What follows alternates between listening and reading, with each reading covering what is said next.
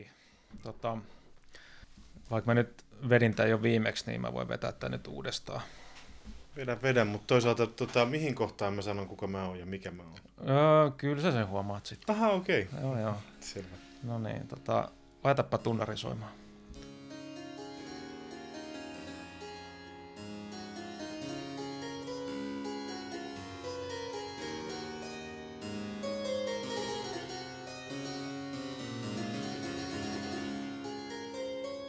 On kulunut kohta 3000 vuotta siitä, kun Mooses ylitti Egyptin rajat. 2700 vuotta siitä, kun Joosua soitti Jerikon muurit kumoon ja 31 vuotta siitä, kun Berliinin muuri murtui. Mutta yksikään historian muuri ei ole niin murtumaton kuin musiikin muuri. Se, jota säveltaiteilija toisensa perään käy ylittämässä, alittamassa, murjomassa ja potkimassa niin pitkään, että kehtaa kertoa tästä rajoja rikkovasta sankariudestaan lehdistöllä. Jos muusikko ei sitä itse tee, lehdistö hoitaa mainosammattilaisen tonttia väittämällä tätä musiikin muureilla mellakointia uraa uurtavaksi uroteoksi. Mitä tämä rajoja rikkova muusikko sitten puuhaa? Hän soittaa sähkökitaraa sinfoniaorkesterissa, kansanmusiikkia jatsluolassa, kolmisointuja nykymusiikkikonsertissa, käyttää oopperalavalla videoprojektoria tai räppää musiikkitalossa.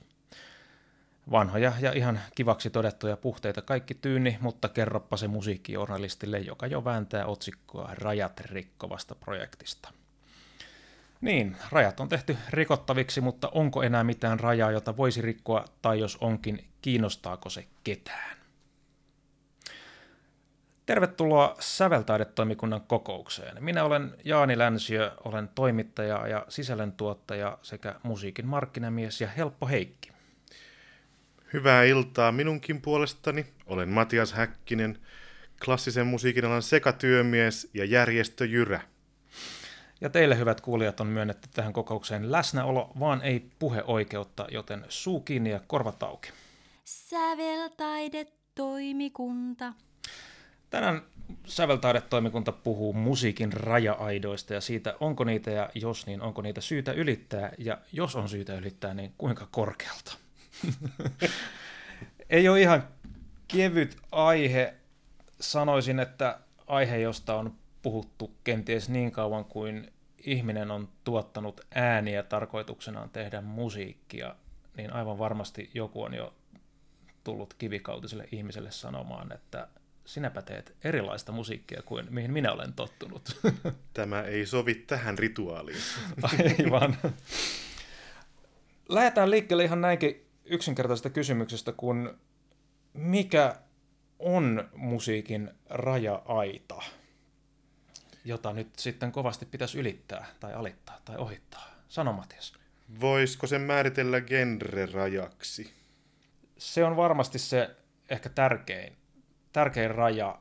Ja mä sanoisin, että jos otetaan niinkin lavea määritelmä kuin kevyt ja vakava musiikki.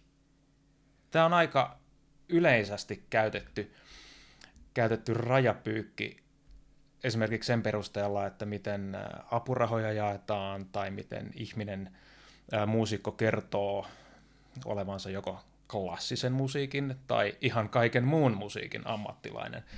Ja ne usein kerrotaan sitten näin, että olen klassinen muusikko ja jotkut sitten yleensä, yleensä ne, jotka soittaa viihdemusiikkia tai kaikkea muuta musiikkia, ei sano olevansa kevyen musiikin soittajia, mutta tätä jakoa kyllä käytetään aika yleisesti ainakin tuolla byrokratian puolella. Itse identifiointi tarkoituksessa on kuullut sellaisen kuin ikävän musiikin ammattilainen. Eli on ikävä ja mukava musiikki. Aivan, ja viihdemusiikkia ja ja ei-viihdemusiikkia, eli tylsistymismusiikkia. Just niin. Mä oon aina karsastanut myös myöskin sanaa viihdemusiikki, koska se kuulostaa siltä, että sen parissa viihdytään, ja sitten se muu musiikki on sellaista, jonka parissa ei viihdytä. Että rahat takaisin, jos nautit klassisen musiikin konsertista. Niinpä. Onko tässä taustalla joku muinainen yleisradiolaki, mikä on sanonut, että sillä on koulutuksellinen tarkoitus tai sivistyksellinen tarkoitus? Öm, hyvä pointti, luultavasti on. Ja Eli minä vuonna tämä on ensimmäistä kertaa lausuttu tämä erottelu. otetaanpa selvää, ja jos, jos kukaan kuulija tästä tietää, niin kerro siitä ihmeessä meille. Soita studioon. Okei, on kevyt ja vakava musiikki, mutta ehkä tämä raja on vähän liian iso nyt toistaiseksi. Koitetaan pilkkoa vähän pienempään. Minkälaisia kevyen musiikin rajoja on niin, että ihminen voi sanoa, että on ylittänyt sen? No, ilmeisesti joskus 80-luvulla oli kova skandaali, kun Eddie Van Halen soitti Michael Jacksonin hittiraidoilla kitaraa. Joo, Eddie siinä... Van Halen soitti Beat It kappaleessa ainakin soolon. Ja, Joo. ja siis tämäkö oli, oli skandaali? No se, että oli, oli jonkunlainen rokki ja poppi sekoittu, niin sehän oli siis tietenkin väärin. Joo, ja mä muistan myös semmoisen kappaleen kuin Walk This Way, mm-hmm. jossa Aerosmith ja Run DMC, räppiyhtiöt teki, teki yhdessä, ja sehän oli myöskin, siis oli kummaltakin puolelta vähän semmoinen, että tämähän ei ole ihan sopivaa. Joo. Että ikään kuin äh, mustien rap-kulttuuri, äh, joka on, oli siihen aikaan 80-luvun alussa hyvinkin tämmöinen niin kuin alakulttuuri ja, ja kantaa ottavaa musiikkia, otti tämmöisen hyvin mainstream rockbändin kuin Aerosmithin ja, ja teki heidän kanssaan yhteistyötä, että ikään kuin valkoisten kanssa. Niin ja kenen idea? Muistaakseni Run DMC oli ensimmäinen major label sainattu räppiakti yleensäkin, että liittyykö se sitten ihan vaan tähän, että myytiin sielu myöskin markkinavoimille? Tämä on yksi, yksi asia, mihin voidaan myöskin tulla, ja tullaankin myöhemmin, että onko kaupallisuus jo sinänsä Genre. Genre. Aivan. Ja, ja jonkinlainen määritelmä sille, että onko se viihdemusiikkia vai taidetta. Mä haluaisin laittaa pöydälle tällaisen jälleen hiljattain kohtaamani jaottelun, mikä perustuu ylätasolla juuri tähän, mistä nyt on puhuttu, eli on klassinen musiikki ja sitten se toinen musiikki. Täytin musiikin edistämissäätiön koronatukihakemusta tuossa päivänä muutamana, ja siellä on siis ollut, niin kauan kuin mä oon niitä täyttänyt tässä jonkin vuoden, niin ollut aina tämmöinen jako, että siellä on klassinen kautta nykymusiikki. Se tehdään niin kuin jostakin syystä. Se on niin kuin samassa, mutta ne mainitaan erikseen. Ja sitten siellä on muutama, ollut muutama. Siellä on ollut jazzmusiikkia ja rockmusiikkia ja teatterimusiikkia, mitä se nyt on ollut. Ehkä seitsemän genreä oli pitkään. Mutta nyt siellä on ollut pari vuotta semmoinen jako, että siellä on edelleen tämä klassinen kautta nykymusiikki. Ja sen jälkeen siis, en nyt muista kuinka, mutta, mutta esimerkiksi 28 eri sen toisen musiikin genreä muun muassa esimerkiksi kansanmusiikki instrumentaali, kansanmusiikki vokaali ja niin edelleen. Että se, jostakin syystä siellä on nähty hirveän tärkeäksi että jakaa tämä muu musiikki hirveän pieniinkin karsinoihin. Et voin kuvitella, että aika monella hakijalla ei ole ihan helppo löytää, että minkäs mä näistä nyt otan. Joo, toi on ihan totta. Mä itse asiassa tuossa just hetki sitten tarkistin Wikipediasta. Vähän myöskin samaa ajatusta hain, että kuinka monta – eri metallimusiikin genreä on, ja mä nopeasti laskin niitä ehkä noin 40 saakka, jonka jälkeen mä kyllästyin ja totesin, että niitä on varmaan noin 60 tossa. Ihan siis niin pieneen jaoteltuja, että mä en varmasti niitä korvakuulolta erota, että tämä on eri genreä, mutta aivan varmasti ne, jotka tekee mm. metallimusiikkia, niin tietää kyllä, mitä ne tekee. Yksi paikka myöskin, missä melko hiljattain, en nyt muista minä vuonna se oli, mutta siinä vaiheessa, kun oli edellinen Sibelius Akatemian osastouudistus, niitähän nyt on aina välillä, niin, niin silloin yhdistettiin entiset osastot, mitä oli joku seitsemänkö niitä oli tai jotain, ja niitä tuli kaksi. Ja se jakolinja menee täsmälleen tässä samassa kohdassa. Siellä on nimeltänsä, niitä kutsuttiin pitkään X ja Y, ja y osastoiksi työniminä, kun ei ollut ihan helppoa keksiä nimiä, mutta lopulta päädyttiin klassisen musiikin osastoon ja käytännössä niin sanottuun muun musiikin osastoon. Sen silloin pitkä nimi, siinä vaan luetellaan ne aineryhmät, mitkä siellä on siinä nimessä. Hämmästyttävää sinänsä, että kun nyt rupeaa miettimään, niin näitähän löytyy näitä karkeita jakoja aika monialta. Säveltaidetoimikunta. Kuka nämä genret päättää? Sä tuossa äsken mainitsit, että se on byrokraattinen päätös. Oppilaitoksesi mm. voi sen päättää, tai sitten se on apurahan myöntäjä, joka päättää. Mutta voiko esimerkiksi yleisö olla päättämässä sitä sun mielestä? Voiko kuuntelija päättää sen? No, mulla on semmoinen ymmärrys, että on paljon sellaista ajattelua olemassa, että ikään kuin se musiikin laji tai muoto tai genre, mitä kuunnellaan, niin siihen saatetaan identifioitua kuulijana ikään kuin, jos olette kuullut semmoista faniuden käsitteestä esimerkiksi. Jos on jonkun asian fan, niin se saattaa määrittää paljon kaikenlaisia identiteettiasioita, ja silloinhan silloin on hirveästi väliä, että mikä se täsmälleen on se viipale, mihin, mihin halutaan kuulua. Niin, esimerkiksi ostamalla paitoja. Esimerkiksi, tai nimenomaan olemalla siis hirveän tarkkana siitä, että mitä ei ainakaan kuunnella. Toi on, toi on mielenkiintoinen, tota, mielenkiintoinen ajatus, että se mitä kuuntelee saattaa rajoittaa nimenomaan ulkopuolelleen, eikä, mm. eikä niin, että ottaa sen viipaleen ja on siellä tyytyväinen, vaan poistaa viipaleen ympäriltä kaiken. Kyllä. Ja tämä on aika mielenkiintoinen lähtökohta genrelle ja genren määrittelylle ihan senkin takia, koska mä en itse tunne ihmisiä ja mä en itse identifioidu ihmiseksi, joka olisi oikeasti kovin viipaloitunut mm. musiikkimakuisen suhteen tai muutenkaan. Mä luultavasti virkani tai toimeni puolesta identifioidun klassisen musiikin yleisöksi, mutta varsin mielelläni saatan kuunnella vaikkapa Van Halenia tai Michael Jacksonia tai Run DMCtä tai Aerosmithia. Mm-hmm. Ja katson televisiosta mäkihyppyä ja hiihtoa ja juon olutta ja punaviinia ja kaikkia muitakin juomia, että mä jotenkin osaa identifioitua yhden tietyn asian faniksi. Ja mä en tunne ihmisiä, jotka olisi juuri tietynlaisia tai ylipäänsä valitsis missään asiassa kovin tarkasti olevansa genreuskollinen?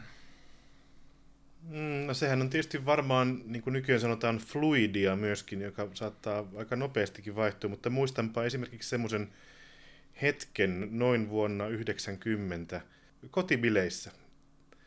Tai oliko se nyt sitten disco, eli dise, miksi sitä kutsuttiin siihen aikaan, mutta erään luokkatoverin luona olimme, ja silloin oli tullut tota, saataville, olisi vissiin julkaistu edellisenä vuonna, mutta saataville oli tullut meidän pitäjässämme Technotronikin Pump Up the Jam hitti. Niitä semmoisia ensimmäisiä teknomusiikin semmoisia globaaleja hittejä kai.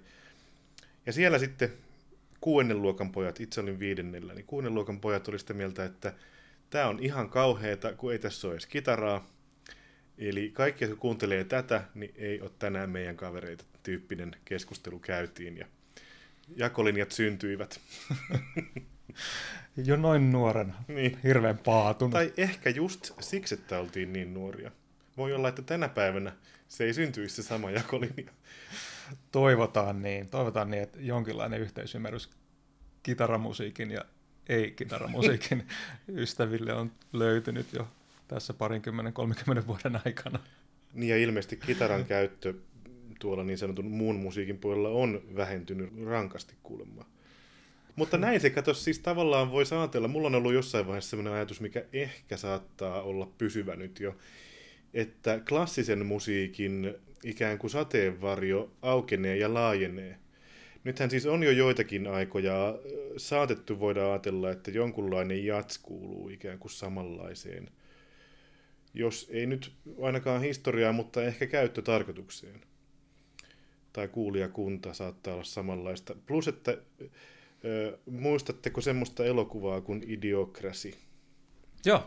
Siinä taustatarina nopeasti sanottuna on semmoinen, että vähän sama kuin Futuramassa siinä piirrossarjassa, että päähenkilö äm, jäädytetään joskin sadoiksi vuosiksi ja herää sitten entistä ehempana jostakin syystä sitten sieltä jäädytyksestänsä ja maailma on ympärillä muuttunut ja se on tässä, tämän elokuvan suhteen se on muuttunut sillä tavalla, että kaikki on ihan hirveän tyhmiä. Eli jonkunlainen semmoinen maailman läpäisevä tyhmentyminen, ilmeisesti siis sekä fyysinen että hen- henkispuolinen, on tapahtunut. Ja siellä sitten on jossakin kohtaa semmoinen ihan lyhyt hetki, missä siis soi pikkusen aikaa joku, joku tota, ton Beastie Boysin kappale muistaakseni, ja siinä sitten joku puuskahtaa siihen, että mä en jaksa tätä klassista musiikkia. niin että kyllä mä näkisin, että siis e, e, pelihän ei ole millään tavalla menetetty, sen mä tuun sanomaan näissä asioissa monta kertaa, Ö, mutta että siis tämä ikään kuin klassikoutuminen tapahtuu kyllä koko ajan, ja ei siihen ole aina kuulu esimerkiksi, kuulunut esimerkiksi operetti. Nykyisinhän se itsestään selvästi kuuluu mm. klassiseen musiikkiin. Että... Operettihan on ollut nimenomaan hyvin viihde, viihdepainotteista ja, ja, ja, musikaalihan, ja vähän paheksuttua. Ja musikaalihan on nykyisin tavallaan sinne liepeillä jo mm. Klassisen musiikin puolelle hiljalleen ehkä hyväksytty. Kyllä, se on ihan totta.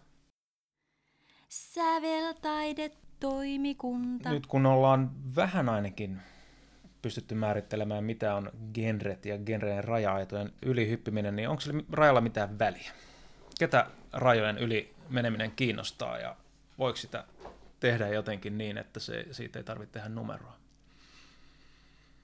Hmm. Mä en ole ihan varma nimittäin, että kiinnostaako mua lukea erityisen usein, kuten nykyään tulee luettua lehdistä, että joku muusikko on rikkonut rajoja – koska mä en näe sitä niin kuin relevanttina kysymyksenä enää.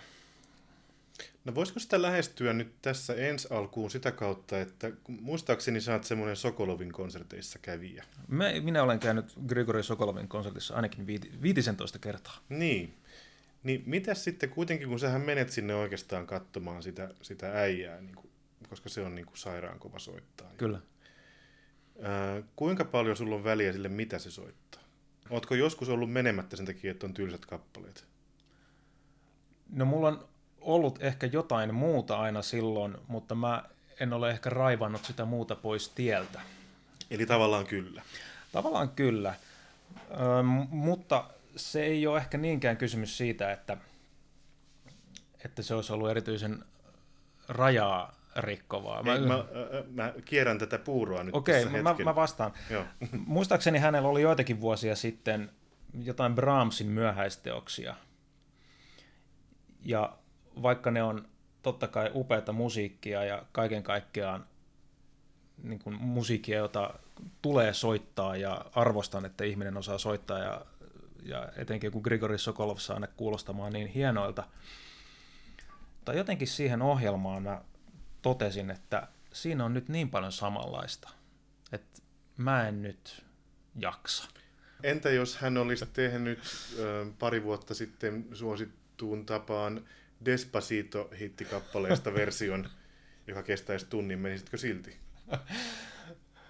Mielestäni olisi mahtava ajatus, jos kuvitellaan, että istutaan tai istun pimeässä musiikkitalon salissa Isossa salissa. Isossa salissa, siellä keskellä, keskellä permantoa ja valot on pimeentynyt, ainoastaan pieni spottivalo osoittaa flyygeliin. Ovi avautuu ja sieltä tulee tämä Sokolovin hahmo. Hän on tämmöinen niin muumimörön näköinen mies. ja hän lipuukin samalla tavalla lavalle. Nämä harmaat, hienosti kammatut hapset. Ja hän tulee siihen lavalle ja kumartaa hyvin nopeaan tapansa heittää frakin liepeet taakse, istuu pianon ääreen ja ottaa mikrofonin ja alkaa laulaa Despacito. Eikö, löytyykö tässä nyt rajain rikkomista mahdollisesti sitten? Kyllä. Koska siis tästä löytyy mun mielestä raja, koska Sokolov on niin monumentainen hahmo ja niin tavallaan monella tavalla sellainen ikään kuin jo pois menneen maailman edustaja. Tässä ei eihän kukaan nyt kierrä soittamassa resitaalia enää pitkin maailmaa oikein. Ei, harvalla on siihen varaa. Niin, mutta, mutta onko tämä mahdollisesti raja? on siinä varmasti raja, se on aika, aika korkeakin raja. On se, on se aika rivo hetki musiikin historiassa. Aivan, mutta ollaanko nyt asian ytimessä? Mikä siinä sua häiritsisi?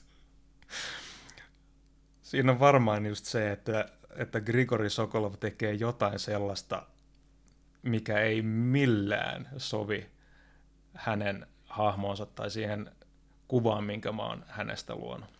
Aivan, eli onko se siis ikään kuin joko henkilön tai jopa tässä tapauksessa ehkä mahdollisesti brändin sisäinen ristiriita? No, jos nyt otetaan Sokol tosiaan esimerkiksi, niin mä en usko, että siinä on minkäänlaista tietoista brändiä Ei, mutta sen on syntynyt. No, brändi on ehkä syntynyt vähän vahingossakin, mutta joo. Mä luulen, että siinä on ristiriita hänen henkilönsä välillä. Aivan.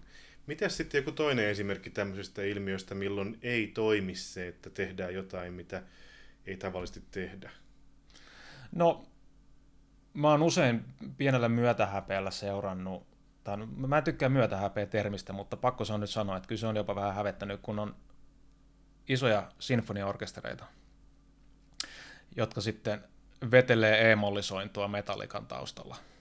Hmm. Niin mun mielestä siinä on jotain hyvin epäkiihottavaa kaiken kaikkiaan katsoa, kun siis niin paljon lahjakkuutta on lavalla ja tuntuu, että kumpikaan yhtyö ei oikein sovi keskenään.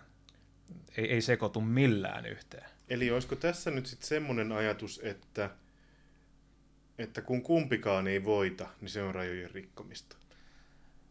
Se voi olla näin. Se voi olla näin.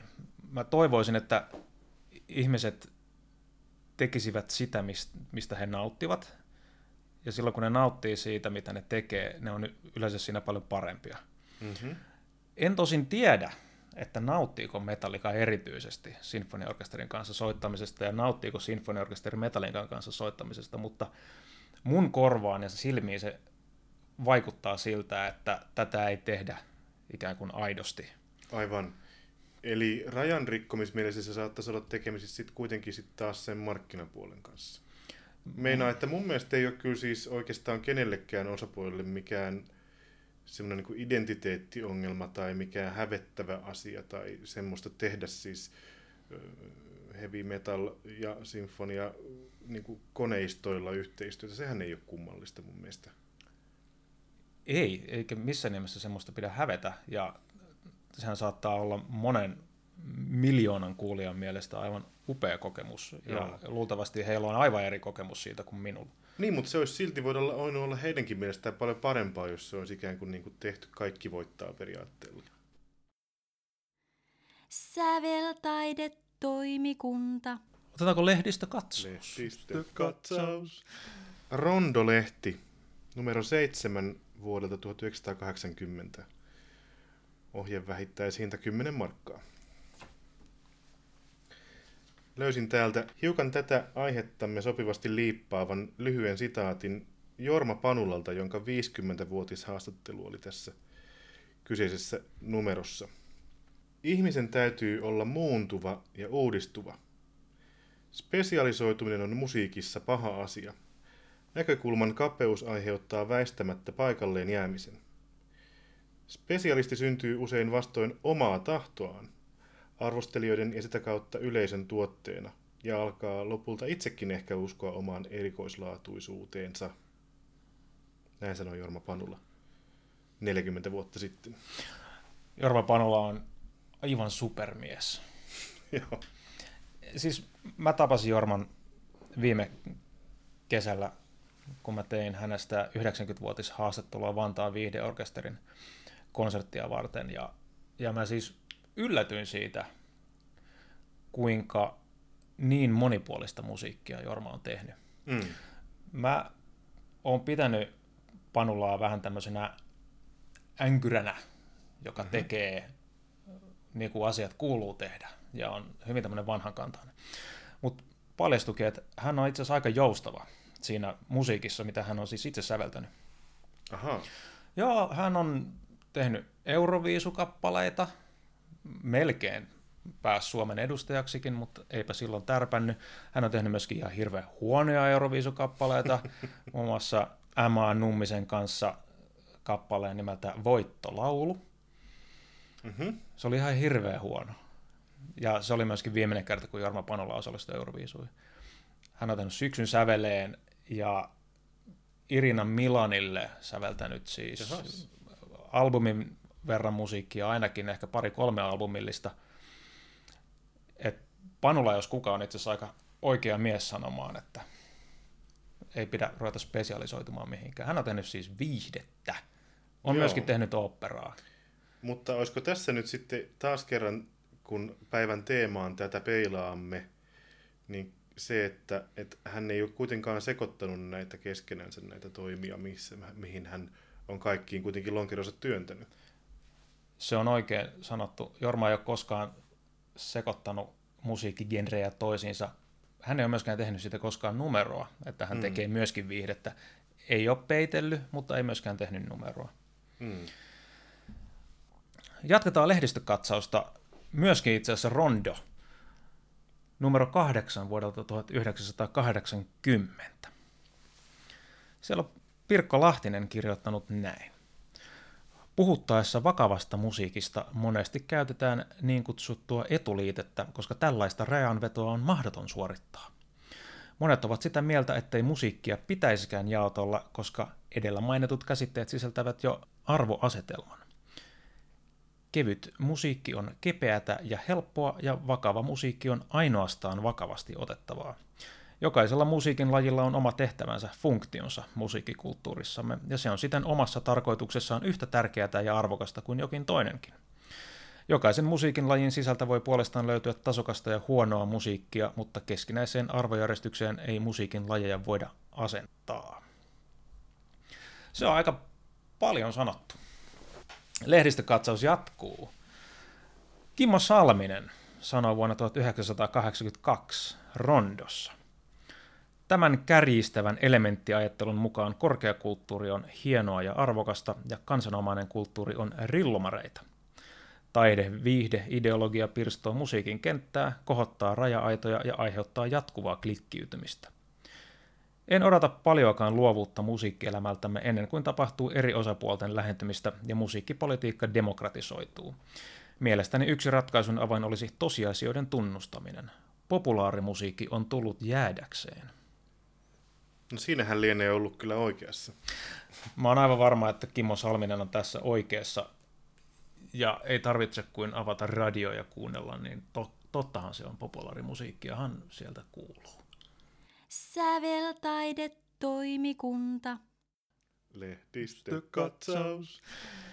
Lehdistökatsaus jatkuu. Helsingin Sanomissa lokakuun toisena päivänä vuonna 2020 harmonikkataiteilija Netta Skog sanoi 30-vuotishaastattelussaan näin. Olen aina halunnut rikkoa rajoja. Tämä sitaatti on nostettu ihan otsikkotasolle.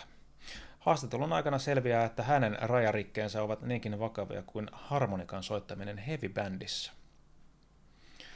Tämä on mun mielestä vähän nykypäivää kuvaava ilmiö, että muusikko tulee itse lehdessä kertomaan, kuinka rajoja rikkovaa toimintaa hänen muusikkoutensa on. Mm, koska muusikon tehtävä nykyisin on itse tehdä itsestään kiinnostava tietysti. No se on ihan totta, että ei sitä kannata lehdistöltä odottaa, mutta onko tämä sun mielestä toivottava kehitys, että muusikko ikään kuin nostaa itsensä rajojen rikkojana esille? Sähän itsekin olet siis muusikko ja voisi sanoa, että rikot rajoja, vaikka sä soitat pääsääntöisesti cembalolla barokkimusiikkia, niin kyllä mä oon kuullut, että sä vedät kapakassa rock'n'rolliakin tarvittaessa. Niitä vaikka ei pyydettäisikään joskus. Niin. niin. Joo, se on totta, mutta tota, ensimmäiseen kysymykseen vastauksena ei se ole toivottava kehitys, mutta, mutta jokaisella on tietysti oikeus tehdä, tehdä julkisuuskuvallensa mitä halutaan. Että jos se tuntuu hyvältä nostaa itsensä rajojen rikkoina julkisuuteen, niin mikä siinä? Mutta siinä on vaan se harmillinen puoli, että siinä jollakin tavalla saatetaan ehkä aliarvioida sekä sen itse tekijän aitoa monipuolisuutta, taitoa ja kaikenlaista näkemystä ja ehkä jopa myöskin syöttää yleisölle semmoista, mikä ei tarkoita välttämättä mitään. Niin kuin rajan rikkominen. Niin, näin. Hmm. Hyvin sanottu. Niin, onko se niin iso juttu, kuin mitä lehdistä lukemalla voisi luulla? kun joku rikkoo rajan, mikä on ensin, minkä hän on saattanut ensin itse määritellä. Mm. Esimerkiksi mun mielestä on aika kuvaavaa, että Pekka Kuusistoa pidetään rajoja rikkovana viulistina. mun mielestä hän on hyvin syvällä klassisessa musiikissa. Ja jos hän välillä soittaa kansanmusiikkivaikutteista musiikkia tai jollain pop-levyllä tai esiintyy Paula Vesalan kanssa, niin okei, hän tekee sitä, mutta onko se rajan rikko, rikkominen vielä? No jos tullaan takaisin siihen äsken, äsken sivuttuun sisäisen henkilön tai brändin sisäisen rajan rikkomiseen, niin mun mielestä siis Pekka Kuusiston, mä en häntä henkilökohtaisesti tunne, mutta maine on vahva ja voimakas. Niin tota, et, et hän ei riko itsensä sisällä olevia rajoja. Mun mielestä hän on näitä kaikkia selkeästikin, vaikkakin tietysti ensisijaisesti taustaltansa perinteistyyppinen viulisti. Niin mä en, mä en näe täältä ulkoapäin, että Pekka Kuusisto on rajojen rikkoja. Koska kaikki tuntuu hänelle, tämä mitä hän tekee, niin tuntuu luontevalta ja ikään kuin omalta. Mä oon sun kanssa tismalleen samaa mieltä. Kun se on osa Pekka Kuusistoa, että hän tekee ihan kaikkea, mm. niin enää ei oikeastaan voi puhua, että siinä olisi mitään rajaa, mitä hän rikkoo, koska se on hänen henkilönsä, joka Niinpä. tekee sitä. Ja kun puhuit Grigori Sokolovista aikaisemmin, niin siihen kun vertaa, niin kyllä karsinat on hyvin ahtaita joillakin muusikoilla ja joillakin on hyvin leveitä. Ja mun mielestä Sokolov tekee sitä, mitä hän tekee, niin hän tekee niin korkealla tasolla, että olisi sääli, jos hän panisi paukkuja mihinkään muuhun kuin siihen, mitä, se, mitä hän tekee paremmin kuin 99,999 prosenttia muista ihmisistä. Eli vaikka jos, jos ajattelisi niin, että vaikka munkin työnkuvani taiteilijana on, on melko laaja ja mä teen monenlaisia asioita monenlaisissa rooleissa, ää, niin mä en välttämättä ole ikään kuin siis kiinnostavampi tai monipuolisempi tai ää, myytävämpi tai mitä hyvänsä kuin hirveän pienessä kopissa täältä päin katsoen operoiva Grigori Sokolov, koska mm. hänen koppinsa on ulkopuolella tätä peliä. Säveltaidetoimikunta. No me ollaan nyt määritelty rajoja, rajojen rikkojia ja ylipäänsä sitä, onko musiikin raja-aitoja syytä rikkoa ja miten se tehdään. Matias Häkkinen, kerro minulle, kun minä olen vähän tyhmä, että miten tästä eteenpäin? Miten, miten meidän tulisi käsitellä musiikin raja-aitoja jatkossa niin, ettei esimerkiksi 40 vuoden kuluttua joku silloin sen aikainen kaksikko tee podcastia ja siteeraa meitä, että voi että kun ne puhu ihan samoista asioista jo silloin. No samalla tavalla kuin mä oon joskus puhunut siitä, että mun mielestäni pitäisi ikään kuin musiikkitilaisuuksien ja erilaisten musiikkien kanssa olla kiinnostunut siitä, että mikä niiden luonteva vakavuusaste on. Tarkoitan, että onko kapakkakeikka ja passiokeikka sama, samalla kohtaa sitä vakavuusjanaa. No ei ole, ei siitä nyt sen enempää tänään, mutta nyt tähän liittyen olen miettinyt, että onko raja ja tuttuus sama asia. Eli siis tuntuuko semmoinen, mikä on itselle kauhean tuttua, rakasta, läheistä ja jollakin tavalla – mm, niin kuin omaa, niin onko se joku sellainen rajan paikka? Nimittäin siis lyhyenä anekdoottina, mä olin ö, erään pelimusiikkia esittävän kollektiivin keikalla tuossa joskus loppu, viime loppuvuodesta ja kuulin sitten keikan jälkeen, että minkälaista palautetta ne on saanut joskus jostakin, tai itse asiassa kuulemma useammankin kerran, niin on semmoinen, että, että on oltu jossakin määrin tuohtuneita siitä, että ne erittäin monta kertaa kuullut pelimusiikit on esitettykin hiukan toisenlaisena sovituksina tai ehkä eri mittasina tai eri soittimilla tai jotakin. Siinä on ollut jotain ehkä väärällä nopeudella tai jotain. Niin on oltu siis yleisöstä hyvin tuohtuneita siitä, että tämä ei ole nyt sitä, mitä te lupasitte. Te lupasitte tämän pelin tunnarin tai tämän kohtauksen musiikin. Että ei se ollut se, se oli jotain muuta. Niin voisiko olla, että tässä on joku sinne itu siihen, että millä tavalla me suhtaudutaan näihin kuviteltuihin tai olemassa oleviin tai entisiin tai tuleviin rajoihin, että se jotenkin menisi semmoiseen suuntaan, että se raja ei ole missään muualla kuin siinä, miltä susta tuntuu. Säveltaidetoimikunta. Siellä se raja yleensä on ja se on yleensä aika tiukka. Mutta sitä voi jokainen varmaan sisällään pikkasen laventaa. Esimerkiksi menemällä hetkeksi epämukavuusalueelle ja katsoa, jos siitä tulisikin mukavuusalue, kun siellä sen verran hetken aikaa pyörii. Hmm. Eikä ainakaan kertoa muille, missä niiden rajojen pitäisi mennä. Juu ei, Niin, juu ei. Itselleen voi kertoa. kyllä. Mennä, mennä puhumaan mantraa itsekseen, että minun rajani on täällä. ei, laitetaan, hei, laitetaan kokouspaketti, ei tästä, ei tästä päästä niin. puusta pidemmälle. Päätän kokouksen täältä tähän. ei rönsyillä niin paljon. Ei niin paljon.